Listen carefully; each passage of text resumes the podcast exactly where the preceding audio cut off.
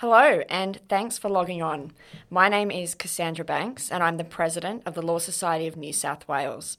Today, I'm talking about the importance of sole practitioners planning for a future for their practice in the event something unexpected was to happen.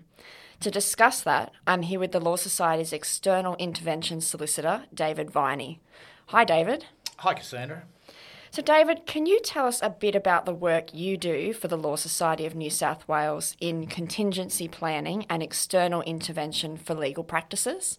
Sure. In regard to contingency planning, I've been involved in presenting a number of courses and presentations at a number of CPDs and presidential visits in regard to contingency planning for law firms. That mainly, of course, relates to sole practitioners, but all solicitors should keep it in mind uh, at various stages of their career. Um, external intervention, I become involved in law firms when a practitioner becomes unavailable and the act sets out when that occurs. Unfortunately, the overwhelming matters that I have, or the number of matters that I have, are because a sole practitioner passes away and does not leave in place any plans for the future of his or her legal practice.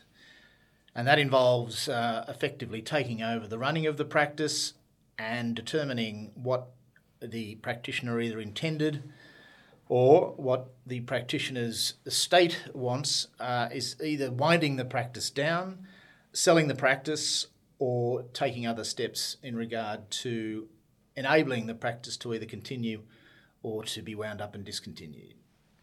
So, contingency and succession planning is very important for solicitors. We know this.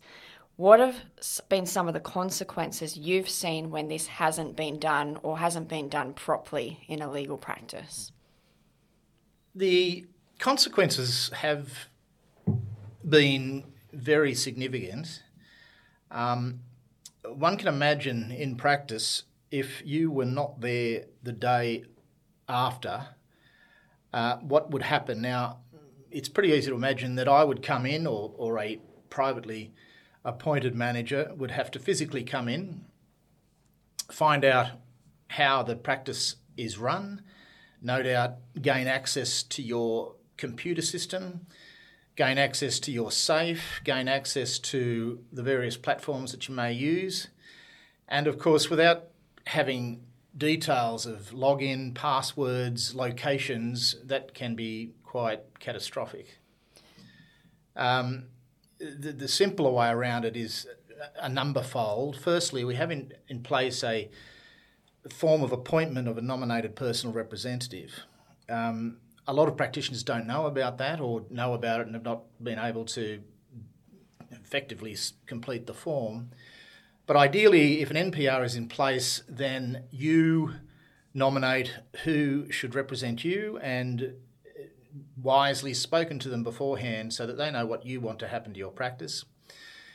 It's um, most effective if you, of course, speak with your NPR uh, and then uh, advise that person of where everything is, uh, how the practice runs, what's involved. Um, and overall give that person instructions as what you want to do with regard to the practice. And you mentioned the acronym just then, NPR, and that stands for Nominated Personal Representative. That's right. And, and it's available on our website, or if you to contact us, we'll email you a copy. It's not a complicated document. It can be as um, detailed as you choose. It's not. Uh, it's not, you know, uh, to last forever, so it can be changed at any time. It can be limited, so on and so forth. But it is a very, very useful um, short-term contingency uh, plan. So um, I recommend that every sole practitioner, especially, should complete that and advise the NP, the, your nominated personal representative, as to what you want to happen and discuss all of the matters we've just gone over in regard to running the practice.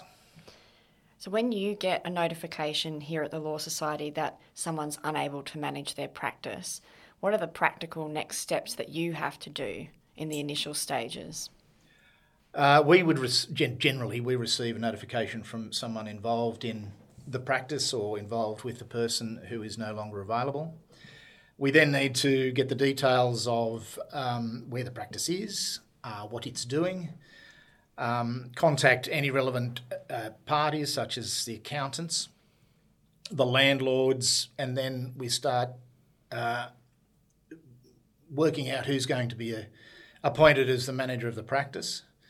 Um, physically, that requires us preparing a memorandum to the council. The council meets, I think, once a month. Um, and the memorandum hopefully recommends the appointment of a manager, sets out the details and circumstances surrounding the practitioner becoming unavailable, and the council will hopefully adopt that um, memorandum. An appointment is made, a notice is prepared for the relevant parties, and then the, appoint- the appointment comes into effect. The manager then has to uh, go into the practice and, firstly, gain control of the trust account if there is one, uh, gain control of the, the, the bank uh, accounts of the practice, uh, gain control of the various platforms it may use PEXA, Leap, Smokeball, um, and then put in place the operation of the appointment to uh, wind down the practice. If it becomes opportune to sell the practice and a purchase is available, then proceed that way. Uh, but otherwise, as um, agreed between uh, the manager and the estate or the representative of the of the practitioner. Have you got some examples when you've gone into a practice? Are there any particularly memorable situations that you've had to deal with? Uh, I generally do a presentation with um, the Deputy Director, Ellen McKenzie, and we tell the tale of two practices. Uh, one which was extremely well operated and run, um, and we, I took over the practice, and it was a mainly conveyancing practice, but it did do a, a bit of other work. But it was so immaculately kept that, or, or operated, that it was so simple to take management because it became apparent straight away what stage all of the files were at, what was required of them, um, con- how to contact clients, at what stage conveyances were at, and it was very simply um, operated to get the, mat, the, the practice uh, wound up. Uh, the other side of the story is I had a, a, widow contact me and said, I've got my husband's practice in uh, a number of boxes, I'll deliver them to you. And she parked up in Macquarie Street with about seven IKEA bags just full of loose documents. And that was about 12 months ago, and we're still trying to work out what it all means.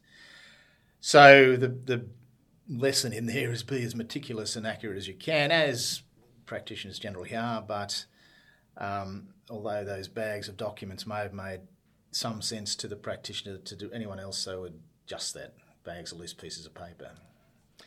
So the first tip is to keep as meticulous records as you can, especially file notes details of transactions, details of cases, uh, diaries as to what's coming up, um, which are generally uh, as part of running a practice in any event.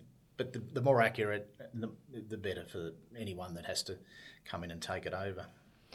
Yeah, so sole principals, they're particularly vulnerable to disruption if they haven't got that contingency plan in place because more often than not, they're the only people who can sign off on a PEXA conveyancing transaction. Exactly. Um, they're the only people on the court record. And so that's really why we're here today to show just how important it is to put this contingency plan in place. Indeed. And so, where can people go to ensure that they do their planning thoroughly and correctly?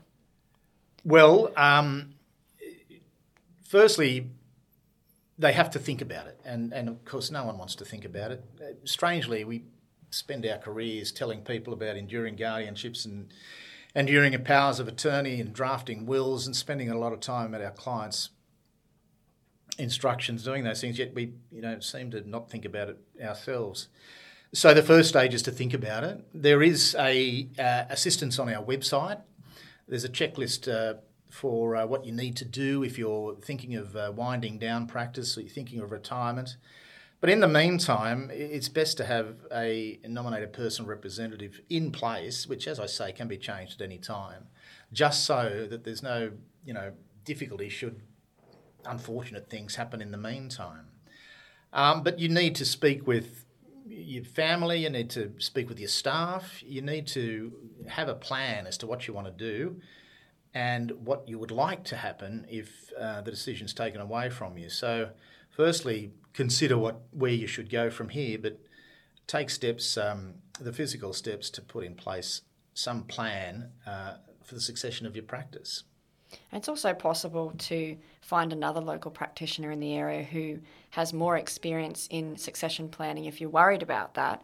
And you can get some really good advice on how to handle your business going forward. And it, indeed, financial planners, you know, a great source of uh, advice in that regard. Um, I know it's difficult to forecast future practice and future solicitors' um, advantages and disadvantages, but uh, it it just needs to be thought about at first instance, and then um, it's not difficult to get a bank of people who you should get some advice from and, and work out how you want to proceed in the future.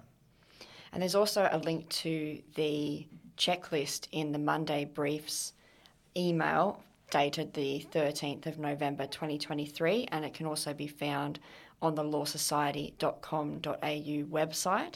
So, how long would it take to complete that checklist, do you think? At the very least, half an hour. I mean, the more detail you want in there, then, then longer. But it's it's a very short process. But but firstly, decide what you want to do and what you, you would like your practice to do, uh, and then you can go through that, and it's it's fairly easy to follow. So it sounds like the key to this is having a difficult conversation in the first instance. Oh, indeed, and having a difficult thought process yourself. I mean, it, it's it's human nature, I guess, or or it could be any reason, but uh, we just don't seem to approach it, and we should. It's very, very important. Absolutely, and it gives certainty to families, it gives certainty to clients, and it saves the the law society having to appoint potentially a stranger to exactly. your practice yeah. and and your clients will certainly benefit from having someone who's a bit more familiar with yes. the area that your practice is based in. Everyone will, yeah, be able, and it's such a tragic time mostly um, which means that uh, people are at their most fragile, and these are things that, on top of everything else, would be a real burden to have to then say, "Oh, hang on, he had a law practice. What are we going to do with that?" So um, it is. It's important, and it does provide relief at a time when things are very awful. Well, thank you so much, David. And as I said at the start, David is the Law Society's external intervention solicitor. And if you have any questions uh, reach out to the Law Society because we're always happy to assist practitioners, particularly in the area of planning for the future with their sole practices. Absolutely. Thank you very much, Cassie.